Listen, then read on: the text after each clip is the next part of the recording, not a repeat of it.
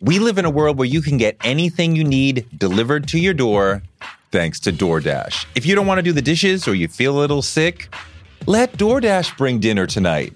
My family uses DoorDash all the time because it connects us to our favorite restaurants without us having to drive. Last night, we got some Indian food for my wife, some gumbo for me, and sushi for the kids, and everyone was happy, and we didn't have to do the dishes. The process of ordering was quick and easy, and I love DoorDash for real. So I was so happy to do this for them because I'm a customer, because I know DoorDash is your door to more. Must be over 21 to order alcohol. Alcohol available only in select markets. DoorDash, your door to more. Download the DoorDash app now to get almost anything delivered. Okay, ready? Think what you know, and it's about a time when you get yourself in we are.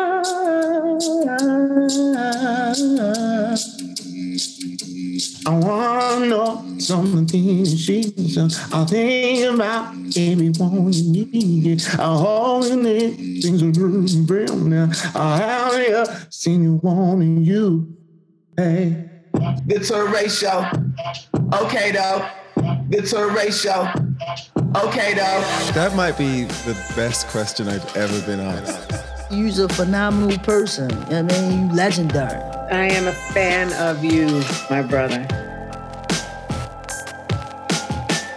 I have a bit about can like canceling children's books and like how what's the, I mean like I like the stuff. See, it makes it makes everybody everybody if, if ever you got one way or the other. I don't I don't like stuff like you want to cancel? uh, green eggs and ham. What's wrong with green eggs and ham? Green eggs and ham should be a one page book about consent. you want these eggs and ham? No, into the book. Into the book. Into the book. Thirty pages later. We can't convince you to just try them. He tries them. He likes them. It's a metaphor for dick and balls, Touré. He's trying to force the eggs, these nasty eggs and ham, salty ass eggs and ham in this man's mouth. How about in a box? Uh, how about if I make it float? Stop it. I'm reading this to my son. baby, it's cold outside. Yeah, baby, it's cold outside. I'm reading it to my six year old child. Please stay. Please Yeah. stay. Like, take the lessons from this, little boy. You wait for the answer you want. Are there other children's books you want to ruin? Ruin? I'm not ruined. They were already you, ruined. Ruined, you just ruined that one for me. Oh I my God. What else? What else you got? What other books you want to cancel? I feel- children's books. Well, Goldilocks. I mean, Goldilocks What? is like the the caucasity for her to like go into this house and like eat all the porch and become Yelp all, immediately. And, right, and is- sleep in your bed, but Yeah, you're, the one. You're scaring me. You're the problem. I'm calling the authorities on you. What in the Karen is going on What right is now? the Karen? I mean, she is all white privilege. All white privilege. If she's a if she's a sister, she's getting arrested. I couldn't do that. For I couldn't be like, bam. Let me Wait, what- just get where what- goji berries at. Jordan Carlos is an hysterical young man. He's got a podcast called Adulting. He does stand up comedy. You might have seen him on the Colbert Report back in the day as Stephen Colbert's black friend. I've known Jordan for a long time. I love him. And it was a joy to sit and talk with him about comedy, about stand up, about his life. Let's get into it. It's Jordan Carlos on Touré Show.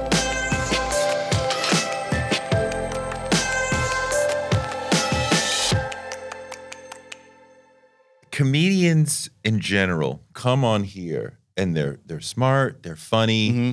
and they will take the conversation away from you. And you will make me laugh, right? And when I laugh, I'm kind of losing a little oxygen to the brain, Okay. right? I'm losing a little bit of my just self, right? Like when I laugh, I'm like vulnerable, right? Like if you made me laugh, you could then move in and, and punch. I wouldn't be able to stop you, right? You're sort of like, Right. I'm a little paralyzed because I'm laughing. Yeah. And then you start doing that, and then the interviewer just loses control of the, Of the interview? No, I want you. To. I want you to have complete control of No. this interview. I want you to have complete It's- control. No, it's fine. It's, I, it's fine. actually, I, I was, I am not on a good footing. I came half an hour late. I don't care about that. I, I parked in a commercial zone, but I do have a fireman's. I have a fireman's shield.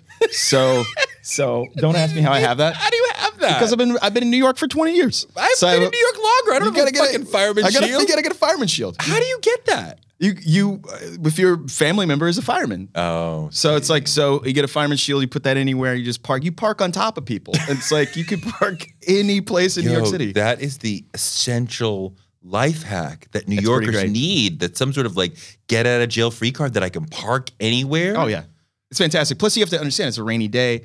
You know, meter maids are usually sisters. Sisters are not getting out there in the bad weather. So I, I took the gamble. I knew I was late.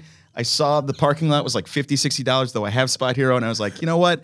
I'm just going to park this, get the shield out, and that's it. I know sisters ain't going to mess up their braids, they, they, they edges. It's, I mean, it's a gamble. You could, you don't park in bad places in the rain in New York. I mean, um, You don't, if it rains. No, but I Yeah. ha- but I did last week. I was driving around at like midnight, and I'm like, it's getting, and I need to park, right? Right. And it's getting late, Right. And I'm like, do I gamble on the spot that you know, like, is going to be bad tomorrow Mm-hmm. morning? Mm. Because I could, I've been driving around. I at that point, I've been driving around for a solid.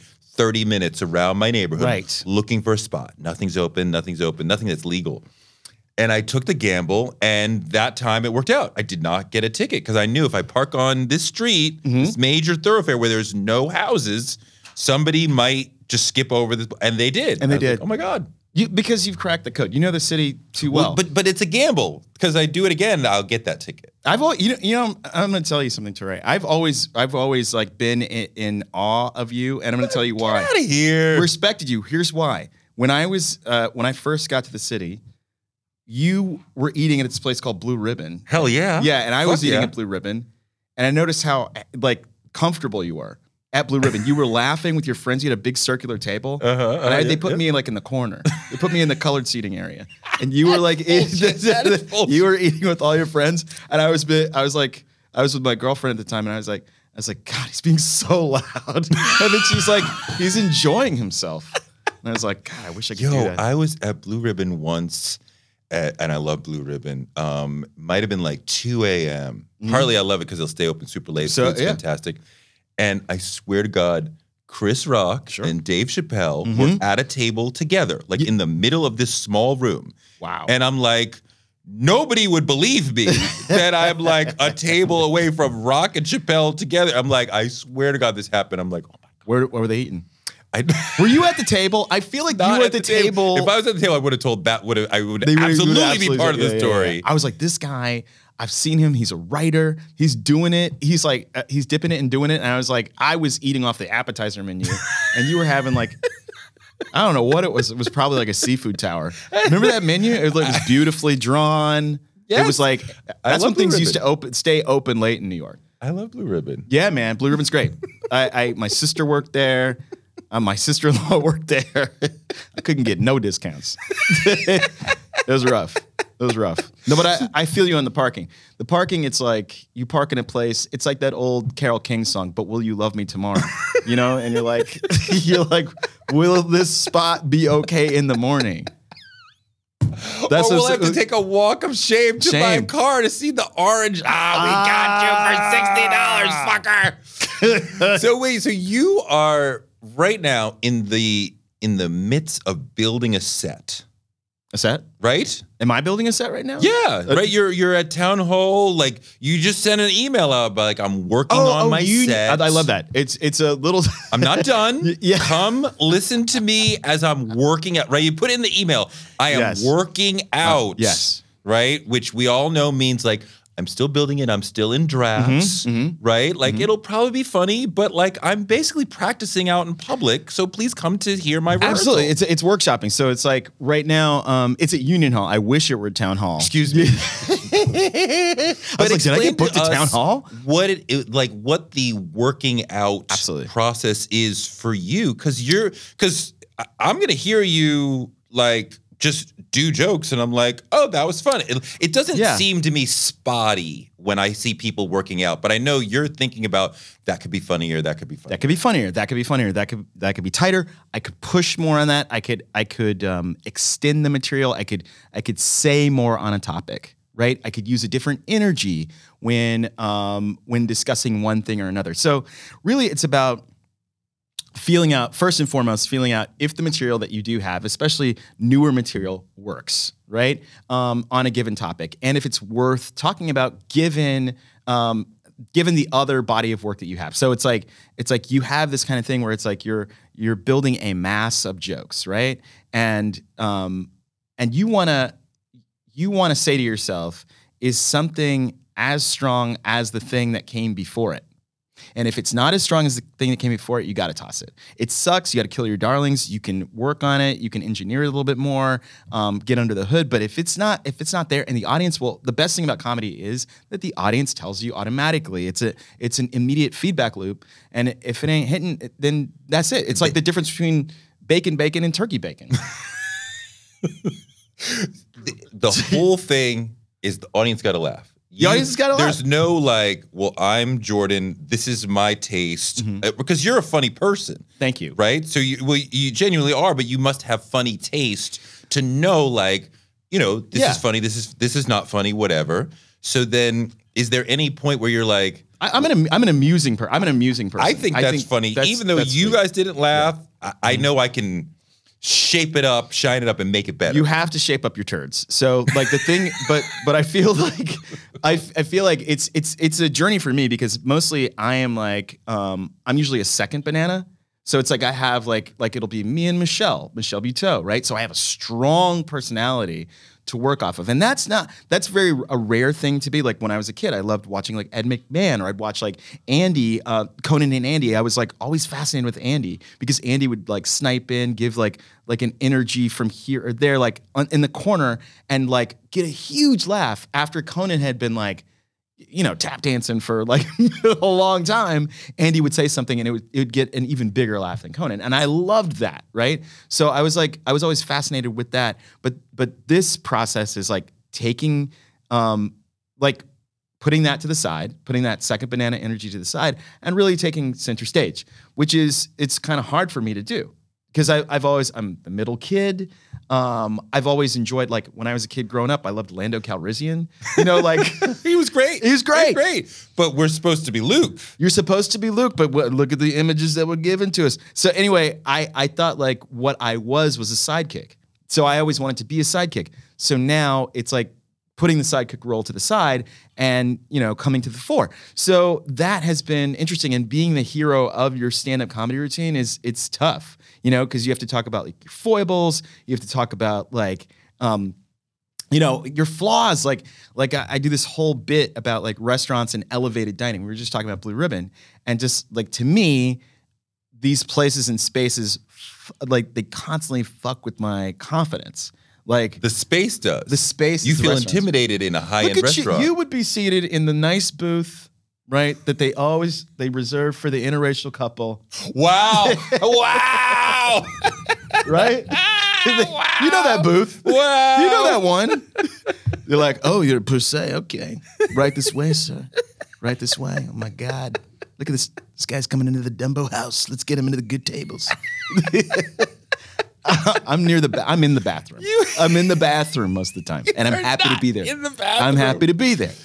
So like, I go into those places. I swear to God, I went to this one place called Olmsted on Vanderbilt Avenue. It's just like Olmsted. That's the the sheer name of it, which is named. I'm a history nerd. I know it's named after Frederick Law Olmsted, Sure. the guy who uh, designed Central Park and. Prospect Park, and he said that the, the flaws that he made in Central Park, he corrected in, In Prospect Prospect Park. Park, and yes, if you yes. didn't know that, well, you don't deserve to eat it. Olmsted. you know, like it's like I go I go in there, and it's because my wife reads the New Yorker every week, which is like to me. I mean, I, I don't mean to be political, but to me, it's like this neoliberal handbook, and it's always like she's just opens it up and she's like, "Tell me, tell me my opinions. Tell me what to like. Who do we hate? Who do we hate? New Yorker. Who's the bad guy?" Wow. And so there's that one part where the guy you know with the she monocle- might hear this. Good. You criticize her to her face about reading the She New Yorker? loves it. She this is our foreplay. This is we keep, we've been married This 50 is your this, this foreplay. is the foreplay. This is why you only have two kids. Yeah, this is You'd why- have four kids if you had better foreplay. you might be right. If she read the uh, Sunday Review books, whatever it is, Then- then, then maybe then maybe we'd have that you'd other respect- kids. that you'd respect? No, no, no. I'd say we'd have more kids. But I, I feel like it's it's like these kind of commands that you have in in um in a city like New York where they, they command you like there's this part called Talk of the Town, Right. right? Where they're just Yeah. like like this man with a monocle, a cartoon man with a monocle, is telling you to go to these places or you don't count or you don't rank. So it's like you know, with this one one time it's like good Olmsted. There's a culinary revolution happening. I was like, they're not chopping chefs' heads off with a guillotine in the kitchen. It's the menu. but, but everything's a revolution, right? So we go down there.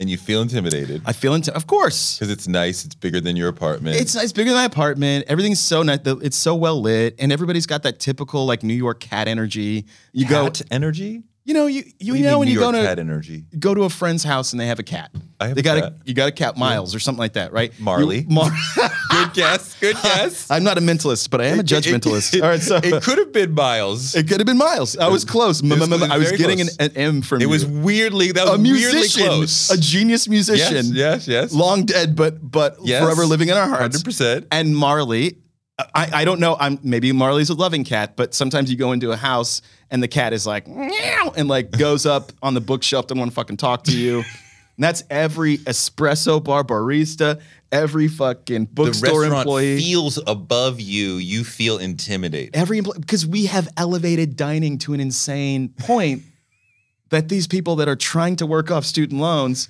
are like elevated to such dramatic heights and I, I go and i'm like "Ah!" You know the status is completely flipped and so i think uh, this is what i said I, they were like do you have a reservation and I swear to God, I said, I said no. And this is what I think I heard. They're like, good, because we don't take reservations. So I was like, Why it- did you ask then? well, no. Why did they ask? You're And- right. Why did they ask? I don't If you have know. reservation. We don't take reservations. I was like, a from, trick question. from that moment, I was like, the Cheshire Cat is running this restaurant.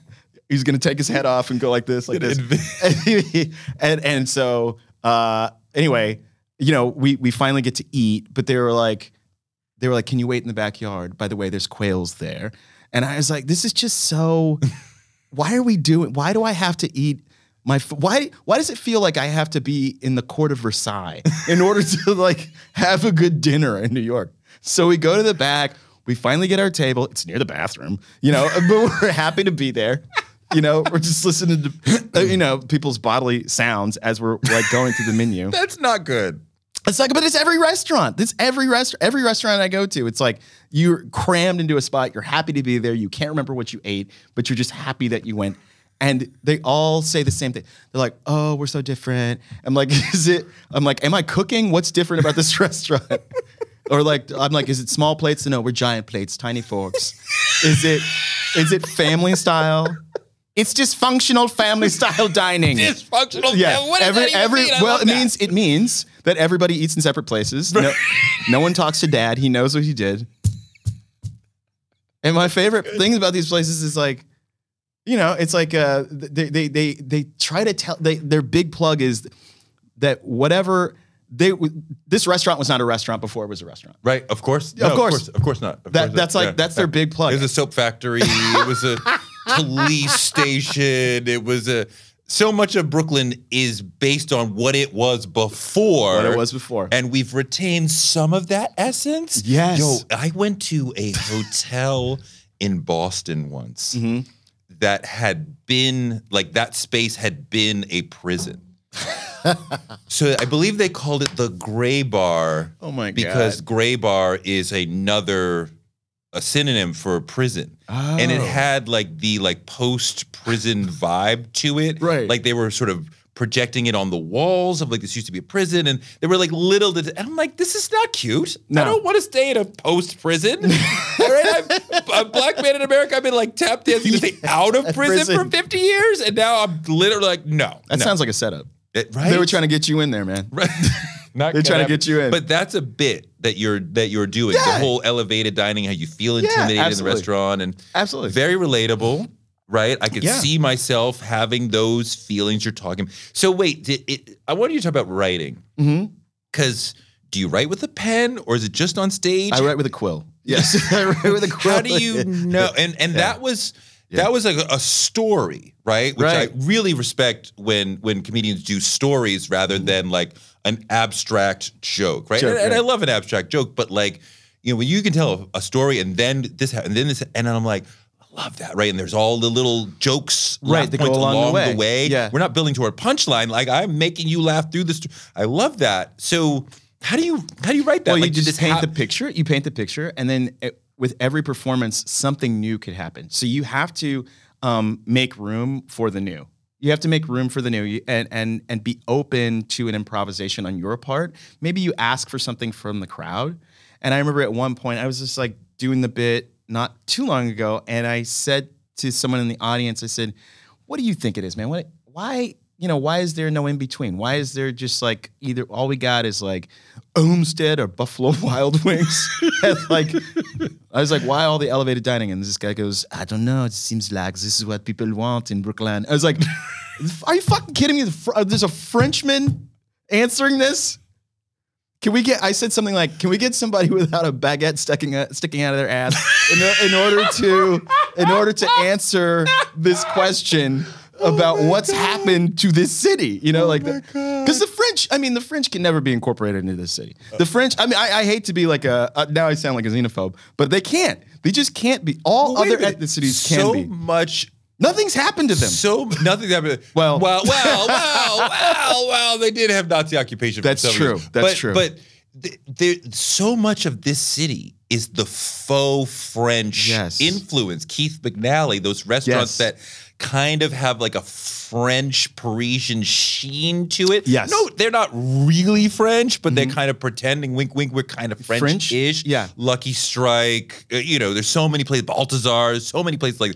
So I'm like that. That that wannabe Paris thing is definitely part of New York dining culture. Yeah, but that's just TGI Fridays, right? It's like you're dressing up someplace as French. And then the greatest compliment, which lets us know that we are in a 12 mile prison, is that people just are like, it feels like we're not in New York anymore. it feels That's and the goal. Right. And then some To be person. transported out of New York. I love New York. I don't want to leave New York. Want to fucking be transported. To, I mean, You want to be transported out, but remain in, Mm. which m- makes me think that's like the prison yard experience. Like you're out, you're in. It, it all that goes yard away. experience. That's right. But all that goes away when somebody slings poo at the window, and then you're like, "Well, I'm definitely in New York now." Before the, the, I think that's a all personal broken. reference. Oh yeah, I'm sorry. I'm sorry. no, it's I'm fine. sorry. It's totally fine. It's but totally fine. but that spell is broken by then. It's totally fine. And just I don't know. I mean, those places like yeah, I would. so yeah. you're doing that Yeah. bit on stage as you're working out. yes. Are you- you're listening to what are they laughing at? Mm-hmm. You're listening to your mind saying, "Oh, I could." The voice in your head, I could, I could take this further in this direction. Yes. I, I asked somebody a question and he said blah blah blah. Oh, that right. So you're open to the improvisation. You're listening to. They laughed at that. Like, did it, did I hit a punchline and they didn't really laugh, or was only half of them laughed? Right. It was was it me? Was it them? I think it's it's always my mind. It's always me. It's not it's not them. It's you. What It's me. It's my fault if they don't laugh. It's not their fault if they don't laugh. It's like you have to work on your delivery, you have to work on your setups, you have to work on your punchlines, but it's not the audience's fault. A lot of times uh, in the past, I, w- I would have said that's their fault, and I had to. My journey is like getting over that, and it's it's actually um, it's super. It, it, it's incredibly hard to do because you know your ego is just telling you like they don't know what they're talking about.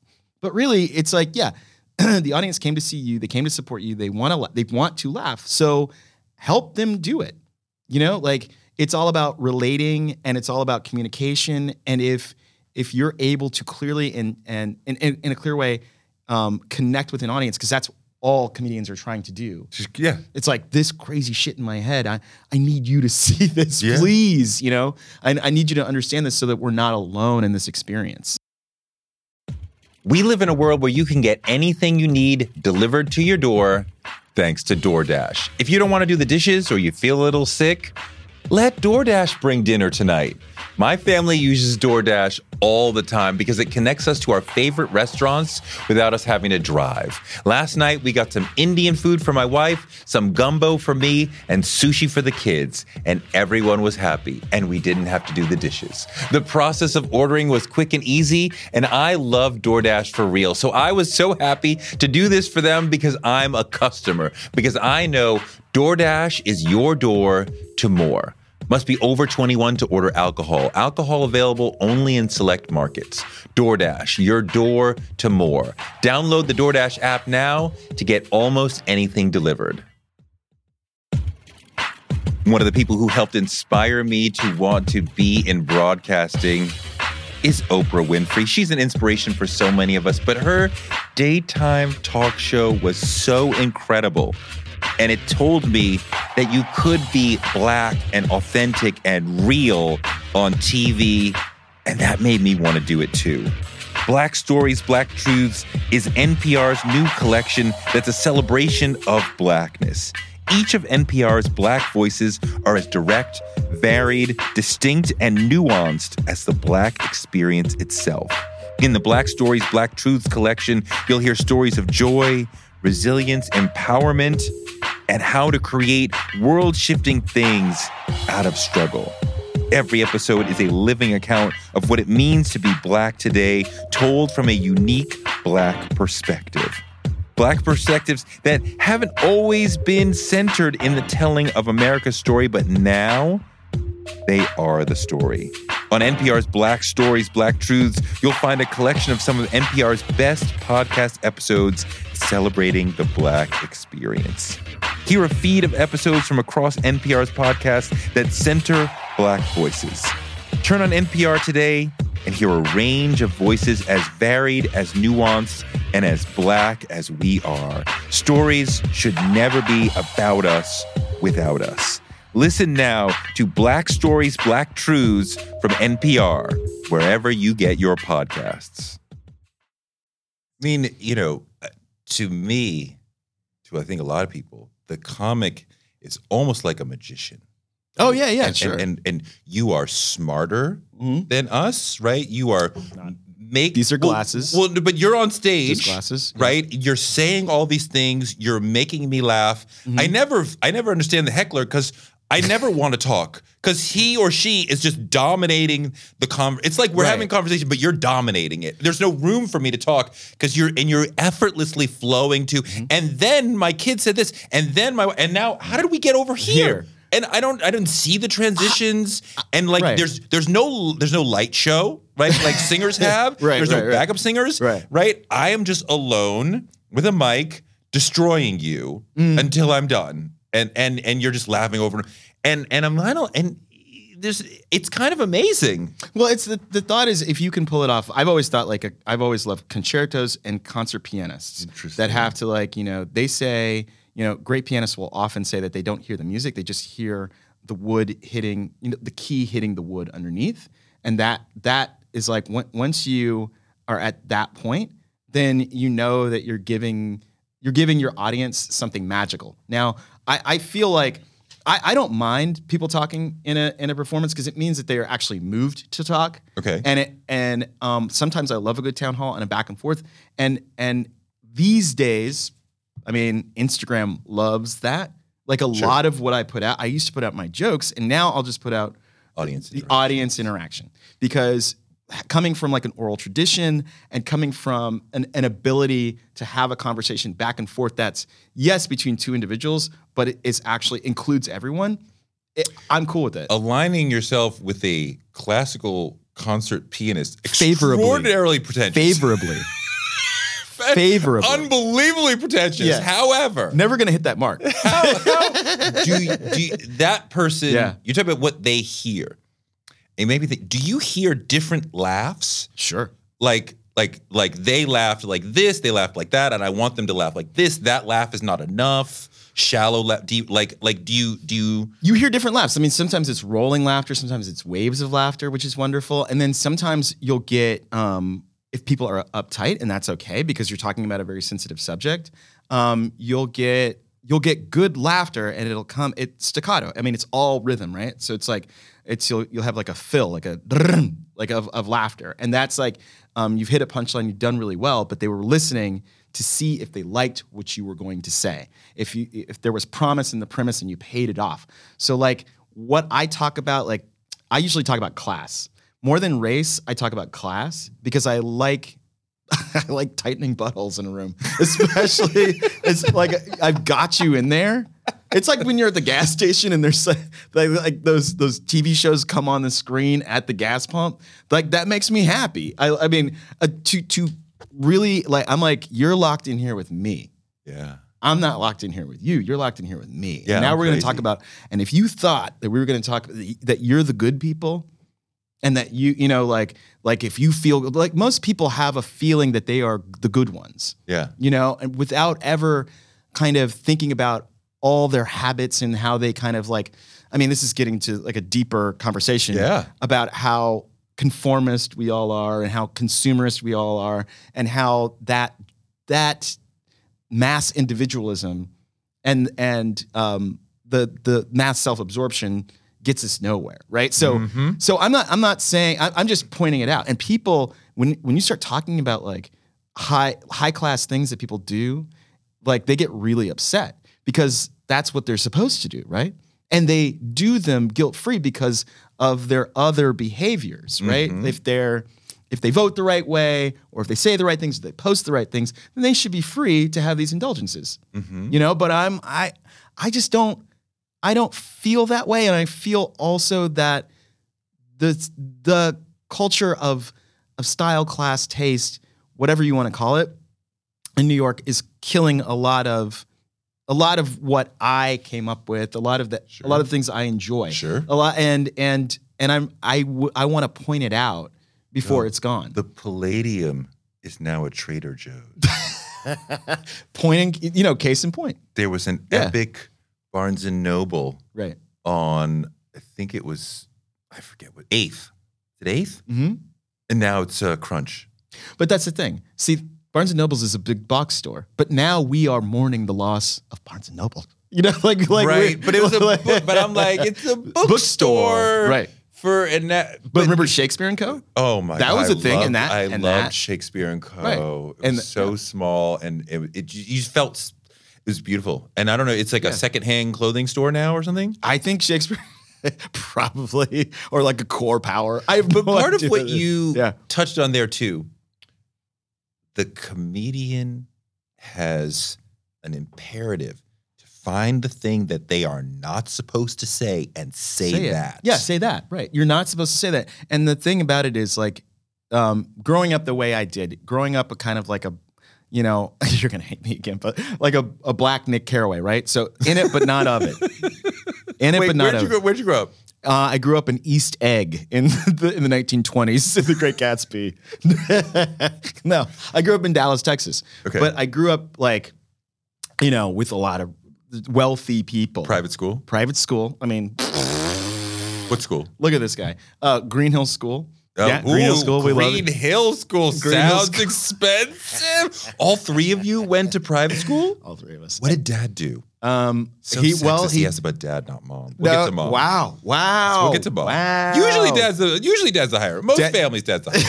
Look at you back. especially especially when when when you were growing up, probably eighties. Should I answer or just let you keep, Let me try to dig myself Yeah, out yeah. before I get No, he, he's an OBGYN. He's an Oh, OBGYN, wow. which men Oh, cannot be anymore. Dr. Huxtable? Cannot be that anymore. Wow. Uh, yes, Dr. Huxtable. What, what, what did Mom do? And mom was an English professor. Oh, okay. Yeah. At, a, at, a, at, a, at a university. Uh, actually, at a at a community college because she's very up with the people, very up Beautiful. with the people, very Claire Huxtable.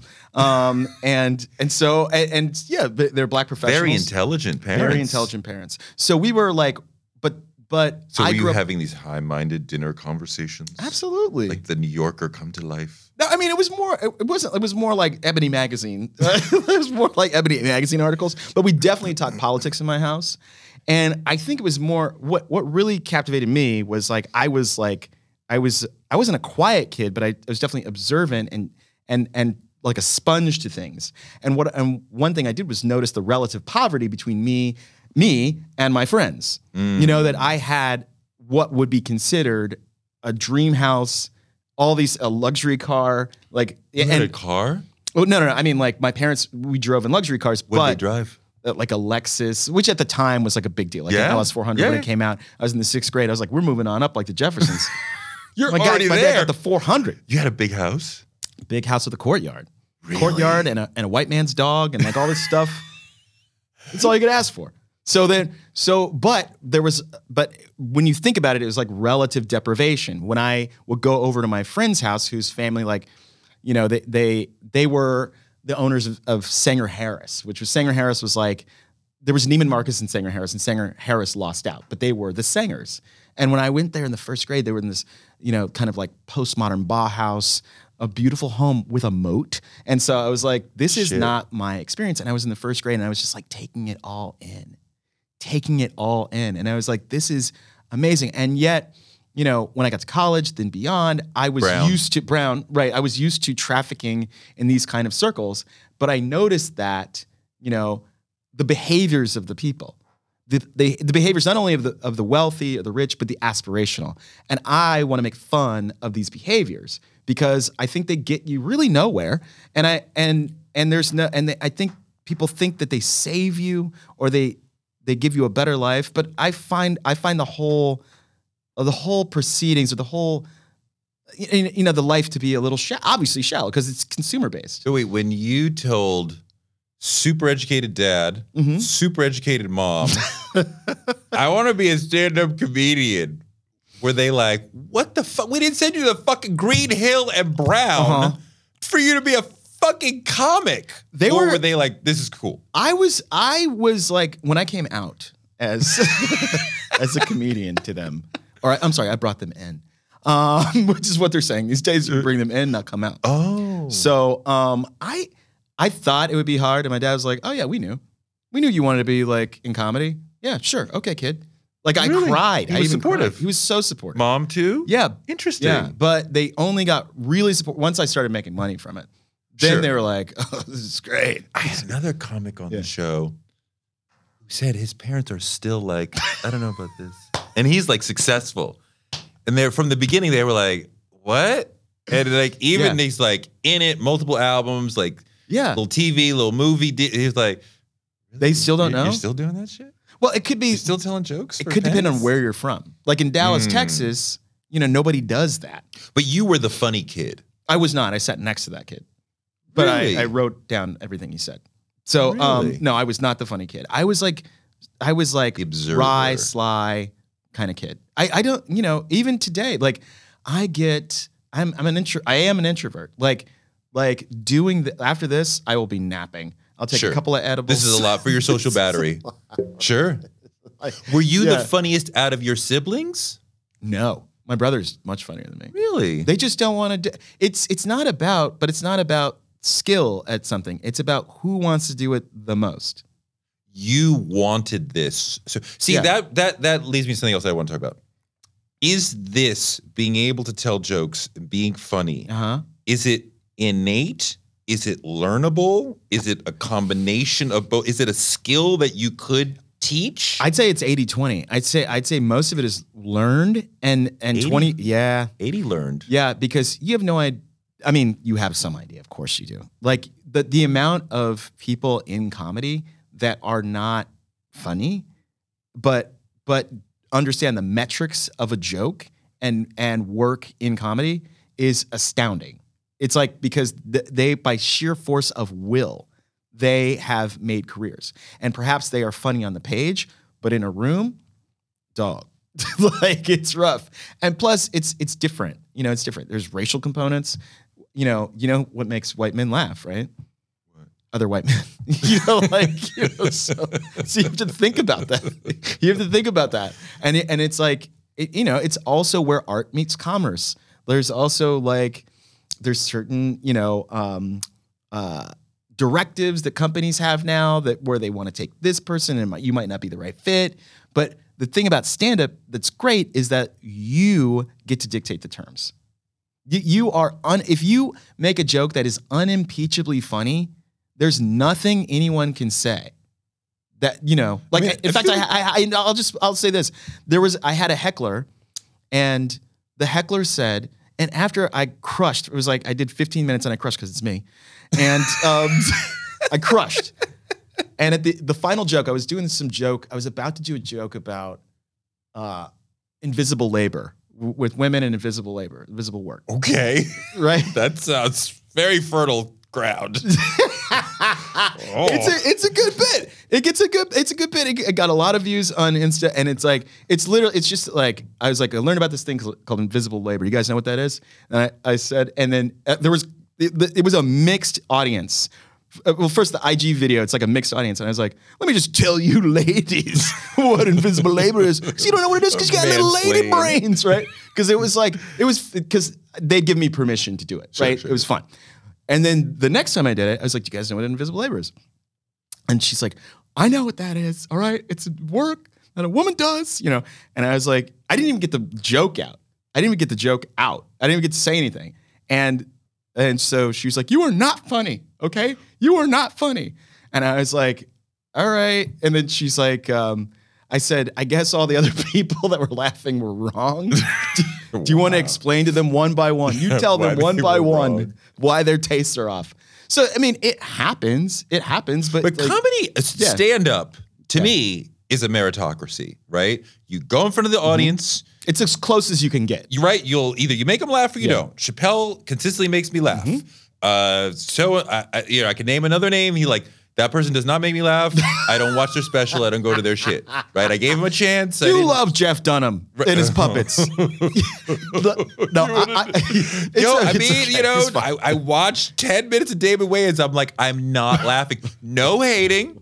I am not laughing. I am turning this off. I can watch Chappelle. we love you, Damon Wayans. We love you, Damon Wayans I can, Jr. I, can- I can watch Chappelle 10 All right. times. I'm gonna laugh. but that's your taste. It's That's like my taste. It's it's cool. but it's a but yeah. it's a but it's a meritocracy, right?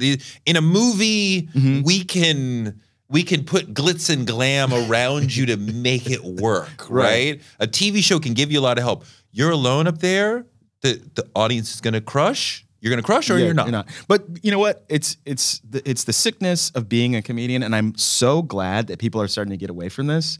It with with um, with the internet, with IG, with different platforms.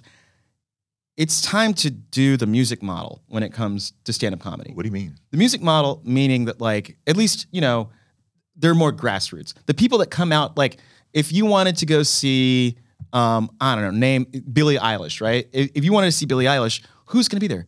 Billie Eilish fans, Right. right? If you go to a comedy show, strangers come to see a comedian, right? And they're strangers to us, so we have to we Well, until you very like a group show. If I'm like, yo, let's go to Caroline's, let's Yeah. go to this comedy cellar, then I'm gonna see a group of people, some of whom I don't I've never Yeah. heard of. you're going to see a mix a mixed bag. But most of the Yeah. time, when I go out, I bought tickets for Louis C.K. Right. or Michelle Wolf or whatever, and I go and see them, and maybe I get somebody one or two people before them, Right. That I didn't want. right.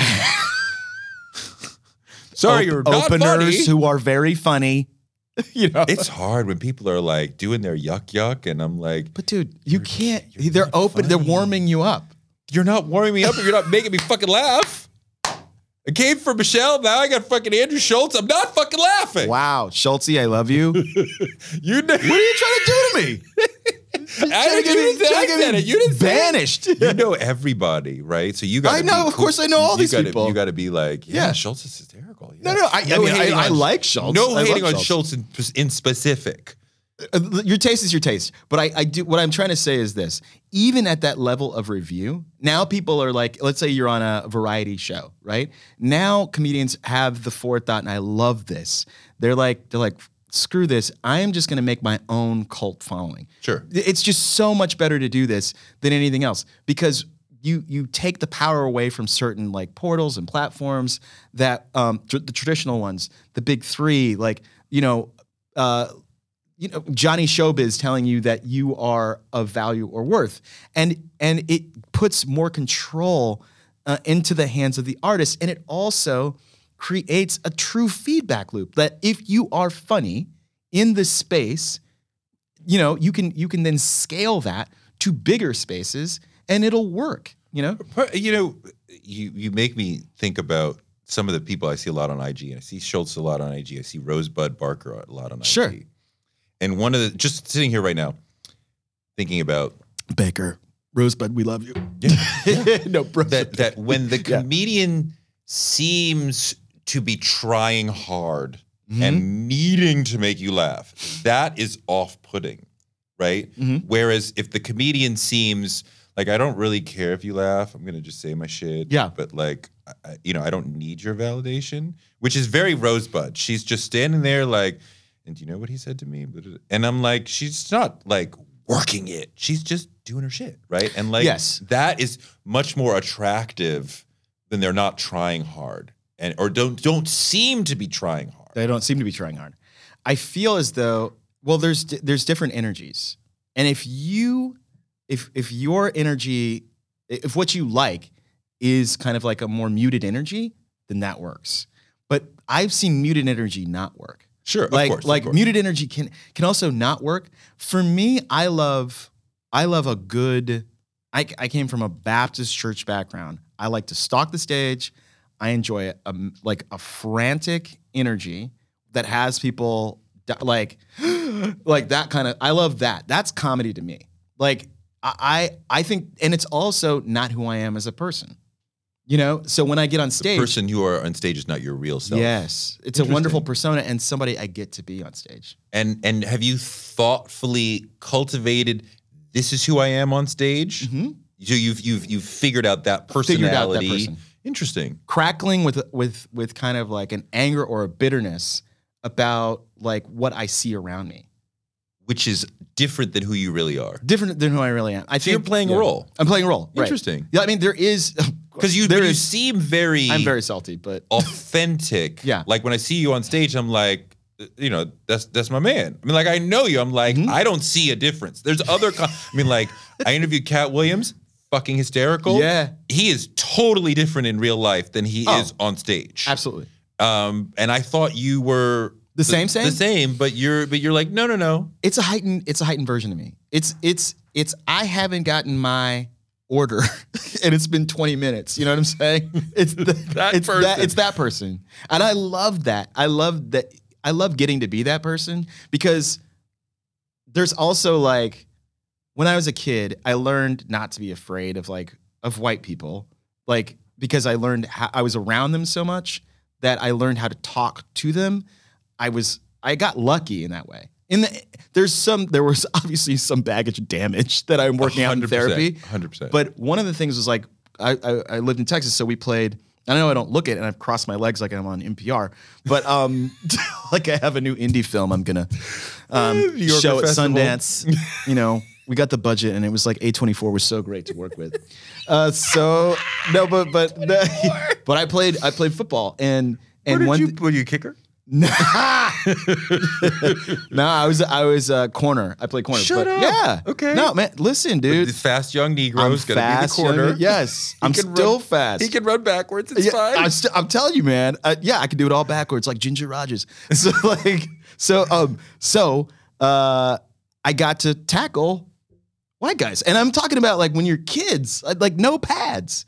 You're just hitting white children in Texas, In you're Texas, beating up white people. you're beating it. You're laying them out. But you're no, trucking the, them. The private school experience will absolutely teach you the white man's ice is not colder. They are not smarter than us. They don't know something we don't know. Yeah. And you come into the world with no sense of illusion of like what white people are. Mm-hmm. And it's very liberating. it's very liberating. I should. I should also, honestly- there's trauma that you have to, as you Oh. said, that you have to unpack Just a little bit. other shit, but you also get that. Yes, you also get that. So what a what a gift. Um, but, but- Thanks, Dad. Yeah, thanks so much, Dad. But it, it but I do feel like um, what it taught me was like how to talk my way in and out of situations with authority, with authority figures, and to not be afraid of of white people, to understand that they do have power and privilege, but like and not to be like cocky about it.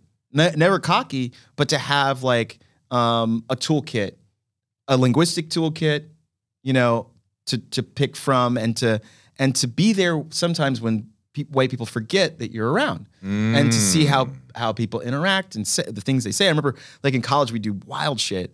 And then my friends would be like, you know, but you're never fucked, man. Like this and that. Like they would. You're, did they, you're never fucked or you never fucked? no, you've never. You're if you if you're. Eh, they'll tell you a, a sticky situation. They'll tell you a story about a sticky situation. And then they'll say something like, guys would be like, you know, but you're never fucked, right? Like my dad made a call to the mayor, and oh, then they were paying me, and I'm like, Wow. you know, wow. But you're never just But- out of it. You yeah, always, you're never do- out of you it, always yeah. have your white privilege card. You never heard that term? You never fucked? No, but the Yeah. whole white privilege Yeah. card, that notion I've heard of. I Yeah. know they are like, yeah, I mean, I can I can get out of this. Right. I remember I went to Right. one of my high school reunions and I asked this white guy, lovely guy, um, so you know, what are you doing? As we do. And he said, I'm between jobs, and that Yeah. means you're not working. But Right. and black people never say they are between jobs because we never have the confidence to know for certain there's one ahead. I know I worked in the past, Yeah. but am I on my am I on the slow road to becoming homeless? I can't be certain. Probably not, but maybe. I've actually had that back. Uh, that's I. I've said that before. I've I've been You're that between privileged. jobs? Yeah, I'll be like I'm between jobs Yeah. right now. Things are things are good. I'm just kind of figuring it out. Figuring it out. Yeah. But I I I've actually had I've, I've ha- I've had that experience, and I know. I mean, I, I'll say it, and it's I feel like it's bullshit, but I'll because I don't know when I'm going to work again. But I've said it. I'll admit it. you're in entertainment, so it's a little bit different. Yeah, Right? So we we get into that like, okay, I don't have a gig now, but I, I am established in this career. People know the name Jordan Yeah. Carlos. Like I'm going to work again. But like in the rest of the world, like you never know. You never know. But know. I Yeah. feel like there's t- really two kinds of comedians when we're talking about the 80-20 thing. Mm-hmm. That there's people who need solid material, the Chris Rocks, the Jerry Seinfelds, and like where every word and pause Counts. is matters to Yeah. whether or not they're gonna get the laugh. And then there's people who are just so fucking funny. They could read the phone book. Bernie Mac, Katt Williams, some other folks, probably should. Could just read the phone book and you'd be dying. And like he just said, Mary Baker. yeah, yeah. 917, you're Yeah. but why is that funny? I'm dying. because they understand different modes of comedy. They understand that like you can be as confident in your in, in your tone and know that tone will give you a laugh mm-hmm. as much as as the actual words will give you a laugh. And that silly comedic tone mm-hmm. can kill. yes, can kill because it's all about rhythm and timing. I mean, like Mel Mel Brooks was a drummer. You know, it's all about like timing, rhythm over and over again to lull somebody into some kind of like um, measure for measure beat, and then you and then you sock them over the head with a great punchline. You know, like that's all. That's really all it is. And you can have them, like you said, it becomes magical. You know, it is like linguistic prestidigitation, Yes. but it's also tonality. It could be the way you move your body. Like me, I like to move my body.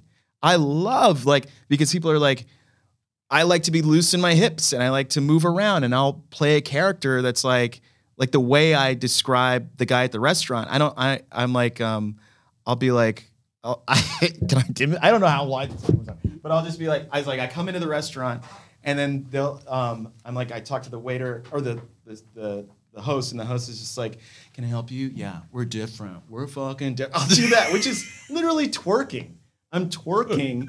But you know who else is, is twerking on the lineup? Nobody else. You know what I mean? So like, so I'm like, I, I'll move, I'll use my whole body. I don't care. You know, it doesn't matter. No one else is. What does eating healthy mean to you? Whatever your eating goals, Thrive Market is the best place to get all your groceries and household essentials. And getting Thrive shipped to your door is like having a great supermarket right outside your house. I love that Thrive Market carries brands with the highest quality ingredients and ethical sourcing methods. Whether you're looking for organic kid snacks or low sugar alternatives or gluten free essentials, Thrive Market's got it, and their site lets you curate your shopping experience quickly. And as a Thrive member, I save on every order, usually about 30%, which of course I love. And when you join, you help a family in need with the membership matching program. Join in on the savings with Thrive Market today and get 30% off your first order plus a $60 gift for free. Go to thrivemarket.com slash Touré for 30% off your first order plus that free $60 gift. That's Thrive, T H R I V E market.com slash Touré. Thrivemarket.com slash Touré. On March 16, 2000, two sheriff's deputies were shot in Atlanta. Jamil Al-Amin, a Muslim leader and former Black Power activist, was convicted. But the evidence was shaky, and the whole truth didn't come out during the trial. My name is Mosi Secret, and when I started investigating this case in my hometown, I uncovered a dark truth about America. From Tenderfoot TV, Campside Media, and iHeart Podcasts, Radical is available now. Listen to the new podcast, Radical, for free on the iHeartRadio app or wherever you get your podcasts. But some of that is about folks who are a little naturally funnier Okay. than others coming into comedy. Yeah. Right? And I'm sure Seinfeld and Rock were very, very funny as children. Yes. But like, yes. right? I mean, like, you know, Michael Jordan had a great ability to jump and other, right? Yeah. Put him in another, we were like, greatest athlete of all time. Put him in another sport. He's a minor leaguer, right? Greatest ball player of all time, but he's a, right? Bo Jackson Give him a chance. could not have gotten to Michael Jordan's height, but he's extraordinary in multiple sports because he is. A, so Mm-hmm. If he hadn't I'm broken like, his hip. you know, like, like, just give Katt Williams a mic and he'll just He'll destroy, you. He'll destroy. Rock will destroy, but he needs three months to get the material together Yeah. And to write it out. Or two years. He says out. he needs like two years between specials, and that is like, even that is like that's astounding that his mind works like that, and that he has these kind of really high standards because he's not going to give you anything but his best. Now, it, Chris Rock could riff. And if he wanted to, I- I've never really seen him riff, but he could riff if he wanted to, and it would still be great. Probably. And like you can get a lot out of. That's what I love to do: riff and record. You riff and record. Like So yo, you Yeah. go home and listen to yourself. absolutely. and listen to yourself or to the audience. listen to myself, listen to the audience. The great ones did. Like like Woody Allen was the first. That was the first time I ever heard somebody of somebody recording. Like what Woody Allen used to do was he'd be at like Cafe Wah, whatever it was. He would record. I know we can't talk about him, but like he he record his sets and then go over them with his managers about what worked and what didn't. Cut what didn't. Keep what did. And then like when you kept what did, like it made you look like a genius. Sure. You know, I mean, it's it's all about like, you know, being at the piano and figuring out like what works and what doesn't. Unfortunately, I'm sorry we have to do it in front of an audience. You know, that's that's the And hard I part. know what you guys do. You'll do a set Mhm. and then you'll go over to the booth.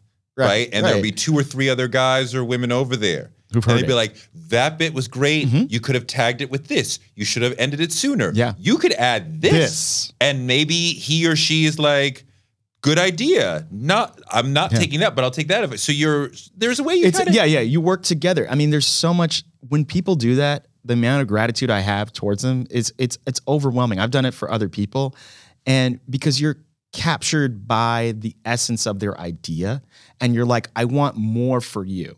You know, you're you're it's it's hard because stand-up comedy is so individual, but you have your friends and you want them to do well and you give of your own creative talent. You're like, okay, well, let me let me try to make this for you you know let's make this the maximum expression of what this this bit is mm. you know and so that's like that that I, I love i love when my friends do that for me or they'll be like like there's one that i'm i'm i'm trying to you know uh seinfeld says you know three bits is a joke right i'm sorry three jokes is a bit so it's like i have a bit about can't like canceling children's books and like how what's the, I mean like I like the stuff. See, it makes it makes everybody everybody if, if ever you got one way or the other. I don't I don't like What stuff books like do you want to cancel?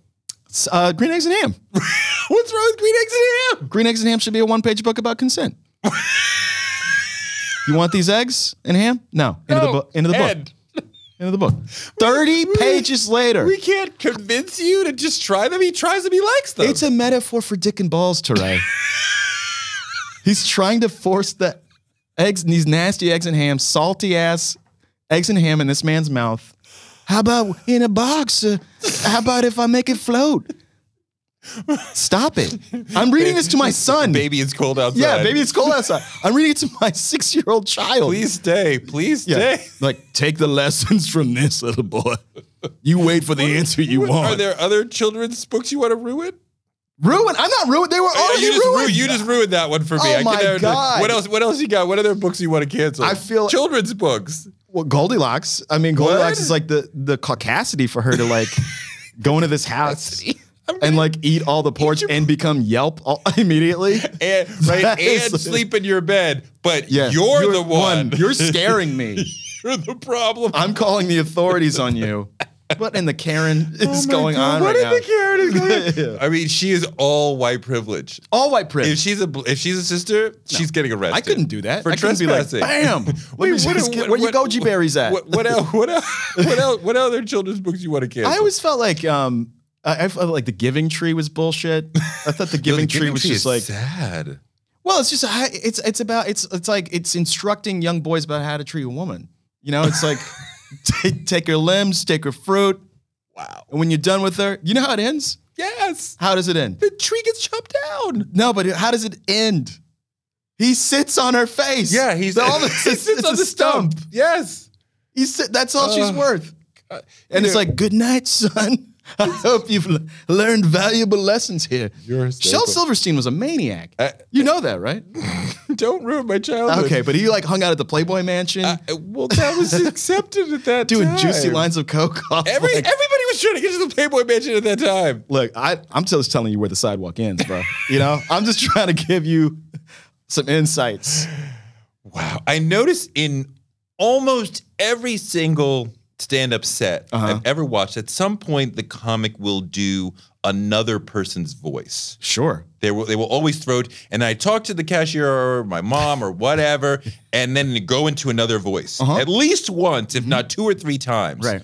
What is that thing that every comic does? Well, you're trying to um, create a scene and paint a picture for people so that, like, you know, it's it's it's it's what we all do. We all do this. You've had roommates, right? You you've Long time ago. long time ago, friends, your wife, even, you know, and you, you know when you If talk, I called her a roommate, she'd be very insulted. Right. Keep, continue. But you see what I'm saying? comma, comma, comma. if you've had an issue with them and you want an audience with somebody else to make you feel as though you're not crazy, you will do an impression of that person. You know, it's just like, I was talking to my roommate about, you know, like keeping the cheese wrapped. And then my roommate's like, oh, well, you know, gorgonzola is fine if you leave it. Everybody, I'm on your side. I'm already on your side. You don't have to do characterized the other person Yeah. and made them look stupid. Yes. So in characterizing them, Yeah. you're doing the arguing against them. against them, right? You're you're already like, would you like so? but you've like, created a scene. Exactly, in- but that's in- what every everybody does. I'm just saying everybody Sure. does that, but we do it on stage. So it's like you know, if like if I'm like, yeah, um, I was like, um, I. I didn't take out the recycling the night I was should have, and my wife was like, "Why don't you ever remember to do the things?" Not your wife. I'm like, that's not how my exactly. If my wife sounded like that in real life, I probably wouldn't be with her. you know what I mean? Wow. no, that's what I'm saying. It's, like, it's Wow. like that's what people do. You make a you make a caricature of those that you have issues with, so people more readily. What's your top five? My top five. I'll give you my my number one. Yeah. The one that inspires me the best most. stand up all time. best stand up of all time. I'm, I'm I mean like it has to be there's there's it's a toss up for me but contemporarily I mean of course I love Pryor of course but I think that like Bill Burr's Let It Go Interesting. from stem to stern is one of the best written well performed pieces of material I've ever seen in my life and I'll tell you gotta, something I gotta try. I gotta try that. you it's it's fantastic and I'll, You know what? yeah I, I am. I maybe this goes to the personality thing that you touched on before. And I know he's married to a black woman, but it's it's Right. giving Boston racist. It's giving Boston Grew up in. Boston. yeah Right. oh, I'm so, sorry So so You grew up in Boston? Yeah. Yeah. Oh. So, so like you you grew up in Boston I absolutely. I'm so sorry. So I, I and I accept your apology, and I would never live there again. But I and it's a different city than it, and it was, when I was growing up in the Yeah. seventies and eighties. But like he, the persona, the sound of the voice reminds Reminds me of that, and I know comedians revere him and think he's one of the great smart. Mhm. And uh, and I think it was it was either a special or it was a net or it was a SNL monologue, and I'm like trying, trying, trying. And then I'm like, nope, see that, that, see that? That's racist right there. And I'm like, but his wife is black. And I'm like, Well, I'll, t- I'll tell you right now. Do I like everything that Bill Burr has ever made? No. But I do. do you see, am I crazy? to- You're not crazy. You're Okay, not crazy. okay. You just haven't heard this special. No, I You- haven't. You haven't heard the special. The special that was written in 2009, he's up against it. You can tell from a comedian's point of view, this is a person that's been on the road. He's sick, but it's his first special. And he's like, he gives it his all.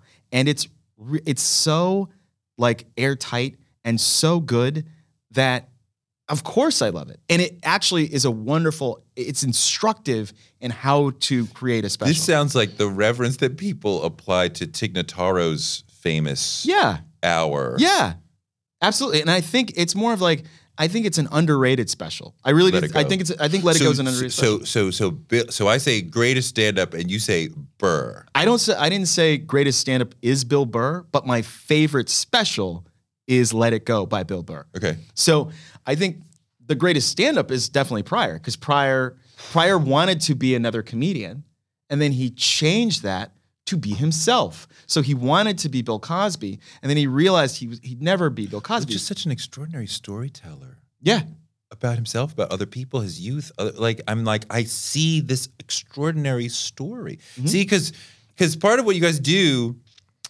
is you're compelling.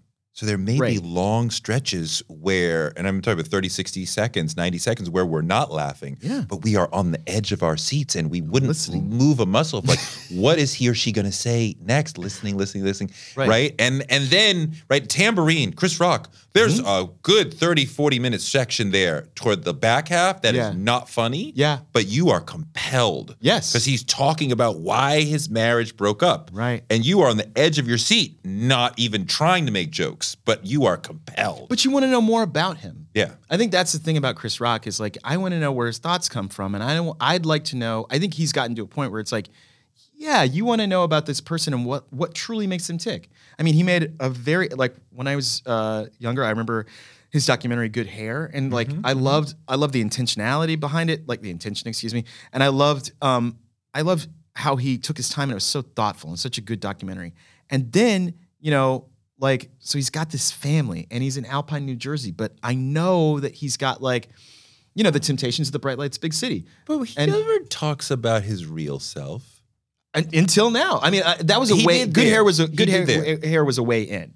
But Yeah. good hair was external, right? Right. Let's take the journey to see where hair comes Yeah, from. Yeah. it- it's great, great doc. Right.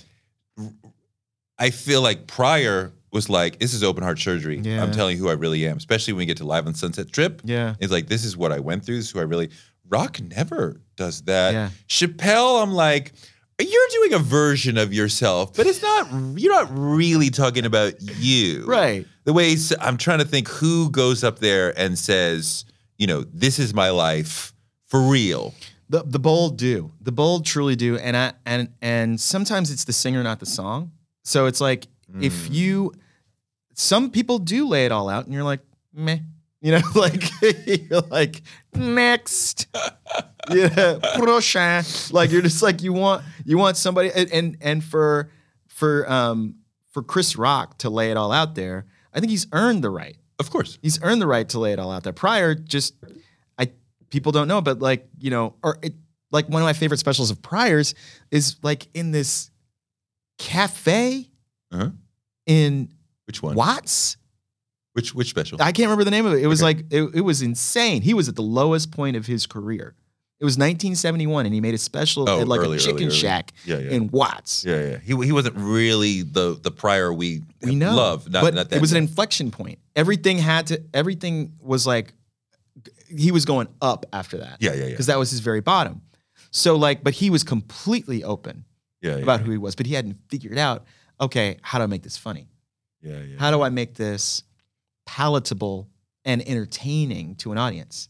And I think the way through and to, to like to do that is to have distance, you know, maybe go to therapy, you know, and to be friends with that that side of you that is dark and and you know all that stuff. Somebody said to me, to be a really good comic, you have to be sad. um, Like deep down inside, you're you're actually a sad person. Geez, I mean, I like Pag- Pagliacci. I like you know the Crying Clown. I think that's great. Okay. You know, So you don't agree with that notion? I don't think so. Okay. I don't think so. I think you, I think you have to be friends with darkness, but I don't think that you have to be sad all the time. Like me, I'm I'm like I'm often peaceful, and peace like you don't have to be happy. If you try to be happy, if a comedian tries to be happy, you should you should check on that comedian What do you mean? because com- we uh, we lose at least two to three a year. Comedians They kill themselves. kill themselves or you know overdose or indulge in risky um, self-destructive behavior that could that could you know eventually catch up with them. So what do you mean by if they're trying to be happy? That, does- does that mean they're trying to break out of the depression? No, I think it's like yeah, I yes or yes, yes, trying to break out of the depression. What you said, and not um, not confronting or coming to grips with their own demons, right? And which are just sides of yourself, you know. Um, some things that in our lives, like, but that's what a lot of comedic um, juice comes from. If you watch a show, most the the biggest laughs come from um, when a character tries to hide something. Right? When I was a kid, I used to love Third Rock from the Sun, and John, John Lithgow would always deny that he was an alien, and that was always so funny to me. You know, so it's like when you do stand up comedy, you are presenting a certain part of yourself because you want to be loved and things like that, but you're presenting um, something that is even palatable palatable to you. Sure. You know, There was a year where Ronny Chieng had Mhm. an incredible special on Netflix. Yeah. And Michelle Wolf had an incredible.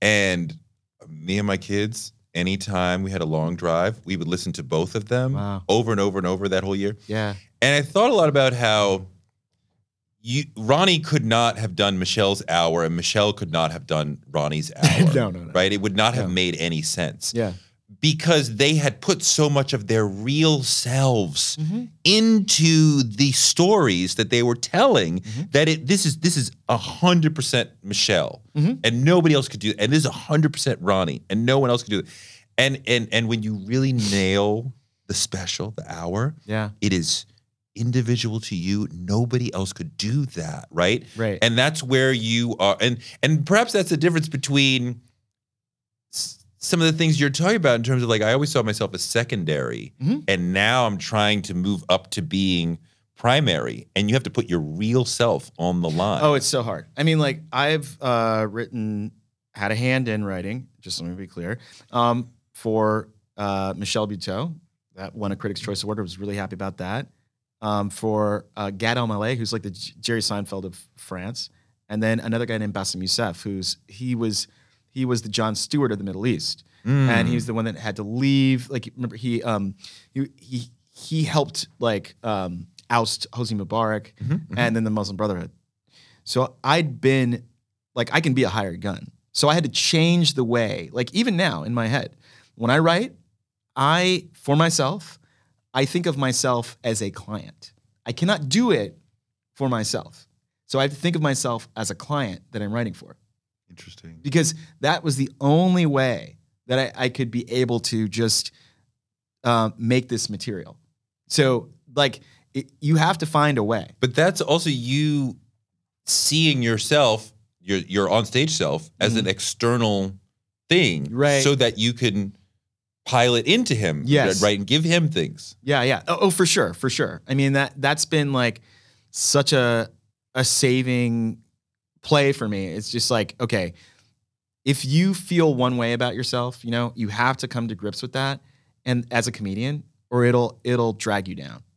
So you're you're really trying to manifest that main character energy as the kids talk about, right? Absolutely be your hero. I mean, remember we were talking, you were like, what time do you want to do this? I mean, I was really up at 5 today. I was up at 5, you know? Wait, what? Yeah, cuz you, you you were like but you have because of the kids? No, I'm up at five every day, just like working out, and then like, jour- you know, working you work out. You mean pumping iron? You mean like writing comedy? I mean, I'm talking about. I'm talking about kettlebells. I'm talking about No, like. you're not. No, I am, man. Oh, no, I- you're not. No, I know. I know. Listen, listen. You're like 160 soaking wet. I know now. I was. I was one. You're, oh, you really are li- lifting weights at Yeah. five in the morning, like yeah, fucking I Kobe was at, Bryant. I was at one. I was like 187. That's what you like- weigh. That's I was 187. what do you weigh now? I won. I weigh like one. se- I know it's my glasses. what? I weigh one seventy two. So like, what I, I You lost 15 pounds? yeah yeah. I know. I, it, it looks like Because I feel like because I feel like I could pick you up and put you over my shoulder. it's my energy. It's my energy. That's why people they they think that I'm smaller than I am, but I can truck motherfuckers if I want to. So you're to. saying you're you're you're you're sinewy, you're you're a muscle, you're all strength. No, I don't know. I mean, but at this point, at this point, I wanted to. I knew that I had to have a radical change in my life. That if because I already had a routine, and my routine was not comedy routine, but my routine was being like, um, you know, uh, occasionally, you know, doing a yoga or something like that, and then like, and just kind of always being passive. So if uh, to me, to do this whole special, you have to, you know, and to do something different. um, you need radical changes in your life, and this is like one of them. So like, you know, I mean, there's this book called The 5 A.M. Club. I'm a huge plug for that. Um, so like, I I, uh, I I read it and I try to get up. I've been doing it for probably like a month or two now, and it feels it feels good. It feels good. It feels because comedians shouldn't be doing. You said to me, comedians wake up late. Fuck yeah. Why? Because you're doing sets late at night. Fuck that. You gotta go do to the your fucking sets. s- go home. You gotta go to the cellar at 11, 12. Yes. Do some shit. but you can still do that. Go home, get some sleep. Go home, get some sleep. Do it again. Like I mean, I I- like the cellar sets that I have are usually earlier, like eight, nine, maybe ten at the latest. I can go home. I can go s- go to sleep and be ready and refreshed for another day. I'm off of coffee. I'm I'm I'm starting a cult. if This anybody wants to do, change. You're all, you're not drinking coffee. I haven't drank coffee for like two years. Still smoking weed. Um, edibles. Okay, same difference. Yeah, same yeah, difference. same difference. Um, I mean, I am a parent. I don't want to go through this fucking stone cold sober. So like, he said, yes. I thought you were gonna. I don't want to be messed up for my kids. No, I don't want to be sober for their bullshit. for for home. You ever done homework make- with your kids high? It does make. It's so fun. No, I have never ever done that. What are you talking about. Jordan? Oh my god, what a Swiss picnic! It is so fun. So like, all right, But it's but Yeah. parenting Mhm. during not that I would know this personally, but parenting while you are not, let's say, fully on the ground, right. especially when they're it's it's it's very liberating. It's great. I mean, everything is great. there are no mistakes. Yeah. What you colored on the wall? Fantastic. Fantastic. Everything is great. We'll just wash it off later. It's fine. I think it. I think it's also. I mean, not to get too deep on it, but it, it's also. It, it it helps me dissipate and and dispel, you know, generational trauma. sure. Because my parents, if I wrote on the wall, I'd be put through the wall. You know, like so. Like, Were they rough? Did you get spanked? Sure, man. I mean, that was another thing. Where was your dad from? My dad is from Detroit, so it's like and mom. my mom is from Mississippi.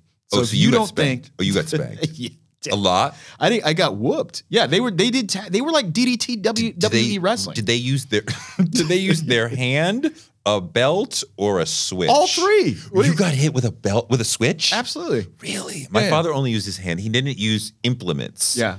He would he but he could spank the I'd have shit to out of me pick a with switch. his hand. My mom, I was like, we have the only hickory bush in Dallas, Texas. We had a hickory bush at our at our in our house, and so uh, I had to go get the switch and bring it back. And then if it was too thin, she'd be like, "Come on." You and if it was all too thick, she's like, "What am I, a monster?" I did all that. Absolutely. Really? I had a kind of a, like a 1950s. I love upbringing. I love I love mom's it's too thick. I'm not a monster. Monster. My mom You're about to traumatize your child with corporal punishment, but you're not a monster. I wouldn't use an implement that big. I love it, and it's it's really it's a But funny get thing to one talk that's about. thinner so I can move it through the air faster. It's corporal punishment. Unf- I think it's being synthesized out of the culture, but it was Yes. normalized into the culture. 100%. And it's being synth- synthesized out of the culture. Do I ever think and and relive the those moments whenever my Fuck kid is doing wild shit? Fuck yeah. Absolutely. I'm like, you deserve the things my parents would do. you do. know what? My see, it's funny you said your mom did it. My mom never hit me. Oh, good, good lady. But she would tell dad he did blah blah blah. so he has been sentenced to a beating.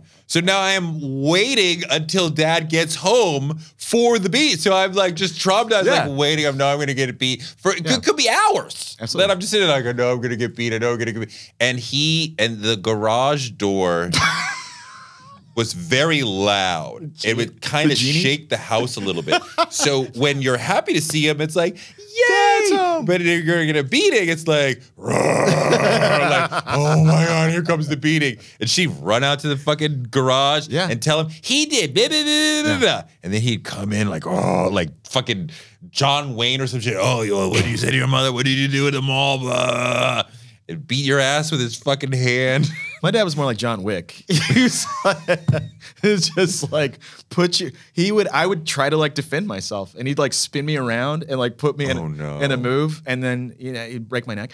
And then I'm kidding. You I'm tried to defend it. No, it was was made clear myself. early on, like, Yeah. oh no, no. Yeah. Don't, if you if you Yeah. try to block the beating in any way, it will get worse. Worse. Like that was overtly Yeah, stated. You have to take your punishment. No, every year I would try to defend myself, and every year he, I still test his shoulders. They're still strong, but like, he's kicking 80 in the ass, but he's still strong.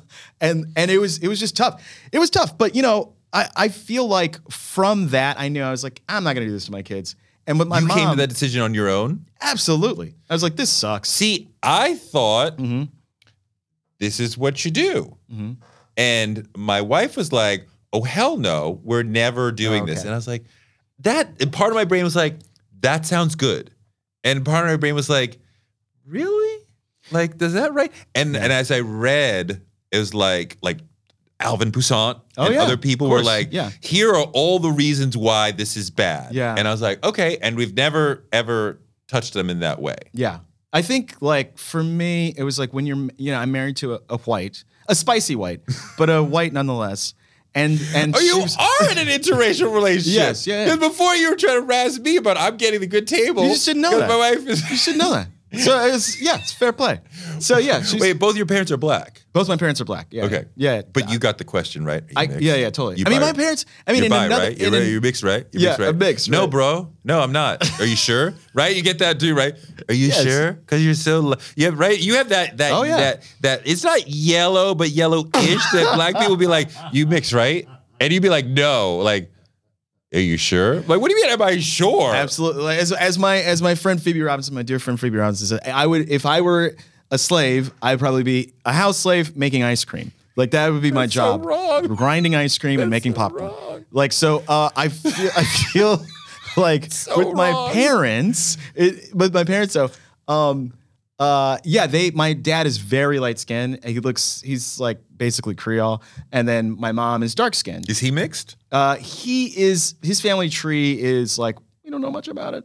Um, so that that was that's the thing. So, um, but my mom's we we identify more. with Wait, my if family. he's i- is he? You said he's from Detroit, but but via He's New Orleans. via New Orleans. So his father is from New Orleans, an orphan from New Orleans who passed for white and fought in your, World War II. Your grandfather passed for white. Yeah. Like how deeply? Like people around him like really didn't know. People didn't know. I mean, Like yeah. Anatole Broyard. Like I'm really being a. I'm living as a white man. Like really?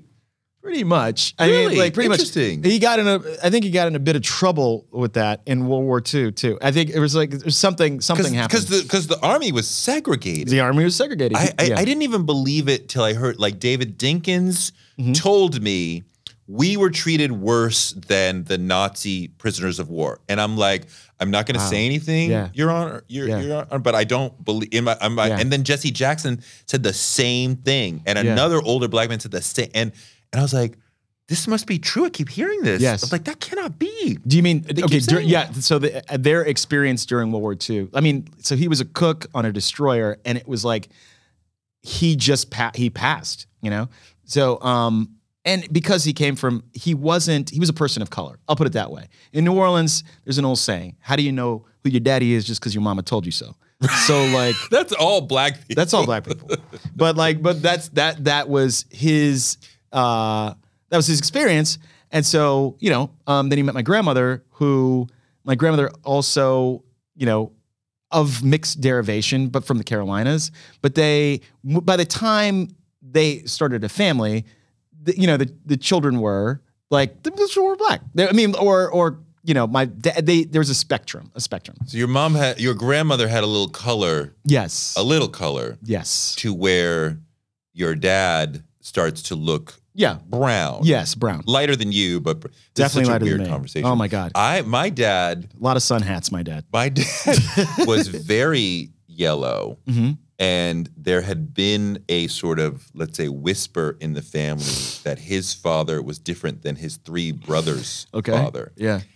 And then it turned that that was true. Wow. Didn't wow. find that out until much, much, much like very recently. So in, for like 50 years, I thought Yeah. one thing, and then we learned actually, no, my grandfather is actually white. huh. Didn't know that until I was like 50 years old. Well, colorism is a crazy thing, man. And you know, I mean, or, or the or the notion of color, especially in, in black culture. I mean, like for me, like I have I have a brown daughter and I, I have my my white son. And uh, really? yeah, he's mine. We took the test. Wait, Um, wait, your yeah. your son could pass, Oh, definitely. Really? He, he But your studied, daughter can't. studied really hard. Um, but your daughter can't. My daughter can't. No, no, no, no. See, I believe you because I know you, but also because Thank you. I have that in terms of my son is Yeah. black at a distance, and he will right? Like 20 yards away, you'd be like, that's Right. that's a black kid. Yeah, yeah. And then when you get to know him, you'd be like, oh, your mom's not black. Okay. Ah. But my daughter, I am certain, will always be like, what are you? What are you? Because Yeah. we don't, we're, you're not, you're not hitting the normal benchmarks that we see. Right. So what we don't know what you are. his hair is you know his hair is like blonde dirty blonde and- Interesting. and, and, it's like you know it's this uh kind of it's a mass of like i guess waves and curls and things like that so it's like it's it, there's no naps in it and so i'm like okay well this is my white son and people will be like oh no he looks like you and i'm like if you just saw this kid on the street you wouldn't be like look at that black kid up there you would No, I could, comb, I could comb my son's Yeah. hair with my fingers. you could, yeah it's a oh, crazy yeah. thing it's a really crazy So thing Dr. Umar would hate both of us. Dr. Umar would hate our guts. I'm, I'm, I'm, not, I'm not out here. I'm not out here worried. I, I mean, I appreciate Dr. Umar, but like, but I, I feel like you know this. You can't help who you fall in love with. So you fall in love with this person, and then also like when I was a kid, I, I grew up with a white beauty standard that I felt that I got over in college, and then I met this this lady, and I was like, all right, and and we've been together ever since. So I mean, it's it's uh, the the what I was talking about was it's not even the race thing. It's more culture. The cultural differences. how she does not want to lay hands on these kids. You know, Sure. and and and I appreciate that. But uh, like most white people, the psychological warfare is intense. it's like it's the it's the cold war of it all that I'm like, just go talk to her. Why aren't you talking? No, no. We're in timeout right now. Both of us. Jesus Christ. Over waffles? What is going on? Everything is like everything. I mean, to survive, like, like I like, I love my wife. Let me put it that way. Of course you do. Of course, but everything is something to be survived, and I noticed that is like that's a that's a cultural class thing. Like her, she's of a certain class where good things are made into problems, right? Like you have to survive the holidays. How Your do wife we? that? Oh God! Is this a bit or you just No, talking? I'm serious. This is half a- bit. This it's is half a bit. It's half This- a bit. This is a bit. Don't make me go in on morning people either. But like she's like she's like she's like we have to survive the holidays, and she'll say things like, um, "I need a vacation after my vacation." Right. out loud. I feel her though. I feel her. what in the it's the most white people thing you can do.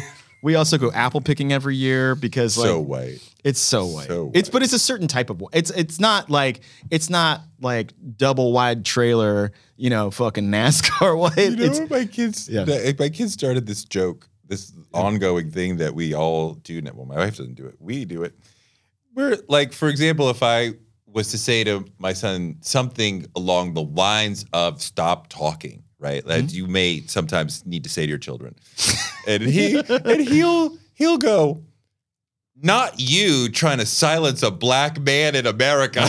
I love that.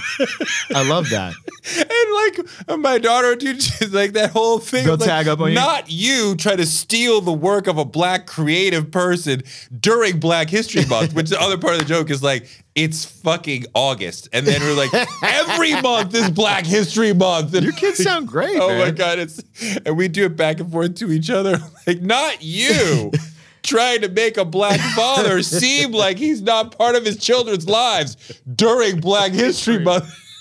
My Is wife is like, what is happening? What is happening? Is it is it fun? I mean, the oh, older Oh, they so get, is it like the older they get, the because I, you know, we're we're imbuing them and definitely indoctrinating them with all of our musical tastes. Oh, beautiful. We're, we're just so, we're awful. Beautiful. They're not going to give Yeah, a shit. They're not. They're just. They're like. they're not it's like give a shit. Stevie Wonder. Let me tell it's you like, something. It's like Max Roach. I, like- I have yeah. tried to, a similar example, I have played Chappelle Uh-huh. for my son because he's into comedy. He'll be in his room, find a joke online, run, Dad, so, I'm like, okay, that was really funny. Yeah. That one wasn't so funny. Yeah. Right. Or if you shifted, what is the joke? He he said, he said, what was the joke? He said, if I God, he loved this joke. He said this to Eric Andre, who he thought that was, was really funny. Because we because Eric Andre Yeah. was in Fort Greene.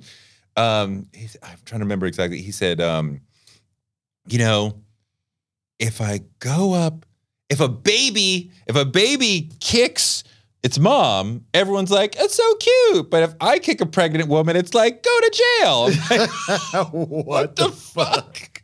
And I'm like, it's kind of funny. Let's let's let's workshop the diction Right. a little bit, but it's kind of fun. Yeah. But so I play him Chappelle, and he's like, yeah. not funny. Dave Chappelle is not funny. I'm like, okay. for political reasons.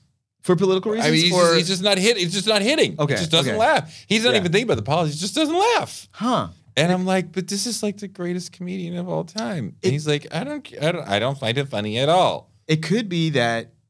But Ronny Chieng, Okay, Ronny Chieng. Michelle Wolf, I could be like, yo, we're going to the fucking comedy cellar to listen to Ronny Chieng. He's like, let's go. Oh my god, I love It's- Ronnie it could Chang. be a different. I mean, he, it like Ronnie and Michelle could speak to him because he's of a different generation. You know, I mean, there's that. There's they're that not, part. They're not Zoomers. They're not.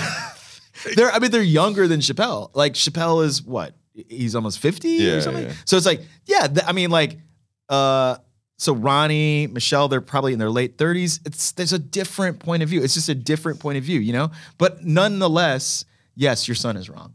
of course he is. I'm like, of course you are. And you'll get older, you'll figure it out. Your son is wrong. Um, yeah.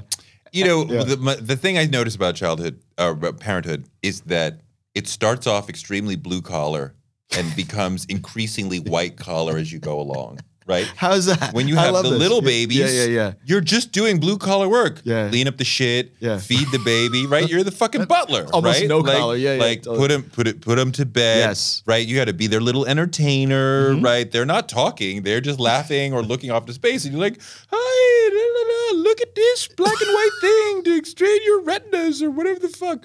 Right. But it's just blue collar work.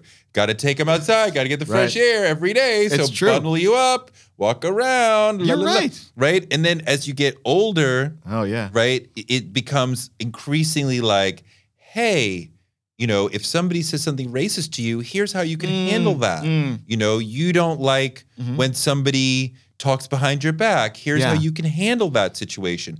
You know, my son is 15. Now it's like, you know, well, how do I get a job when I go into the real world? Well, here's how you handle that Yeah, yeah, yeah, situation. yeah. So we're getting increasingly more conceptual. Yes, And he comes to me the other day and he says, I'm an atheist. I mean, you know, I, I'm not a big church going person, Yeah. but I do believe there is something larger than us. Right. So now we're having an argument about atheism and the Mm. nature of God, which for him basically boils down to why do bad things happen to Oh, good people? The yeah. Holocaust happened. There's no God. There's no. Like, God. I mean, I, that would probably, if I were experiencing that, I would. I'd be like, yeah, there is no God. God is. God is not. He's not listening to my prayers. I don't know. Yeah. So, you know, but Yeah. I mean, you know, so so it becomes increasingly higher level. Yeah, function. you're right. I don't. I just tell him to go take a shower. I don't Mhm. bathe him. Yeah. Right. I give him food, but I don't need to like. It's it's not the same. I guess You that's why people like dogs. You did not align it- dogs. no, it's always the same. It's always the same every day. No, I, I, I feel, I feel you. Like oh, it's the getting, dog. it's, the dog parenting doesn't change. doesn't change. No, the No, kid parenting change. gets more and more complex. more complex and and um, the issues become yeah uh, just more higher order like i know I, like with my daughter today she was talking about like dividing by certain ratios and things like that and i was like oh boy here we go you know I don't get your math. At all. you don't get your math at all but i was like if you divide by like as okay if, if it's 10 divided by because it's tricky it was like 10 divided by one half not 10 times one half Oh, 10 divided by one half you is lost 20 Me. You lost me. You, already, you already lost. Me. you flip the ratio I don't know. Two over one. I have no idea what you're. Everybody at home in the comments. no idea what he's saying. but it's it's that kind of like I was like, and she's in the fourth grade. Beautiful. Yeah, I mean, look, she's got a great mind.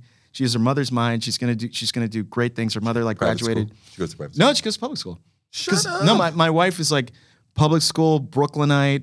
You know, she believes in like uh, a, a good public school education. I was like, if I don't send you to private school, I'm not paying it forward and doing what my dad did for me. And I Wow. would failing you. Yeah. If I don't give you at least what my father gave Hmm. me and more. Nice.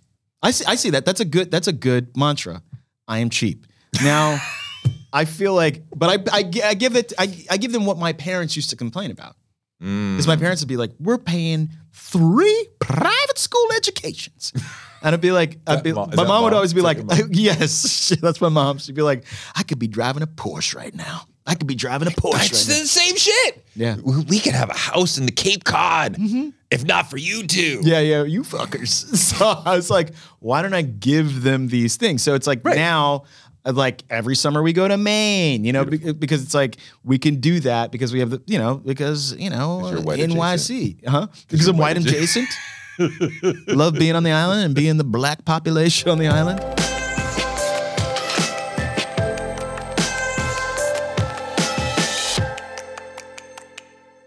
Thanks so much to Jordan for a great interview, and thanks to you for listening. Touré Show gives you fuel to power your dreams because you can use your dreams like a rocket ship to blast you into a life you never imagined. You can make your dreams a reality. Maybe this show can help. You can find me on Twitter at Touré and on Instagram at Touré Show.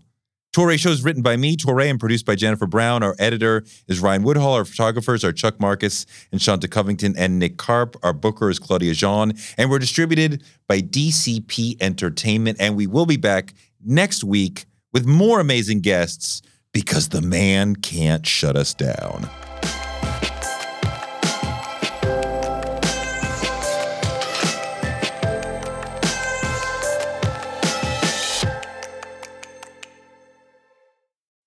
We live in a world where you can get anything you need delivered to your door thanks to DoorDash. If you don't want to do the dishes or you feel a little sick, let DoorDash bring dinner tonight. My family uses DoorDash all the time because it connects us to our favorite restaurants without us having to drive. Last night, we got some Indian food for my wife, some gumbo for me, and sushi for the kids, and everyone was happy, and we didn't have to do the dishes. The process of ordering was quick and easy, and I love DoorDash for real. So I was so happy to do this for them because I'm a customer, because I know DoorDash is your door to more. Must be over 21 to order alcohol. Alcohol available only in select markets. DoorDash, your door to more. Download the DoorDash app now to get almost anything delivered.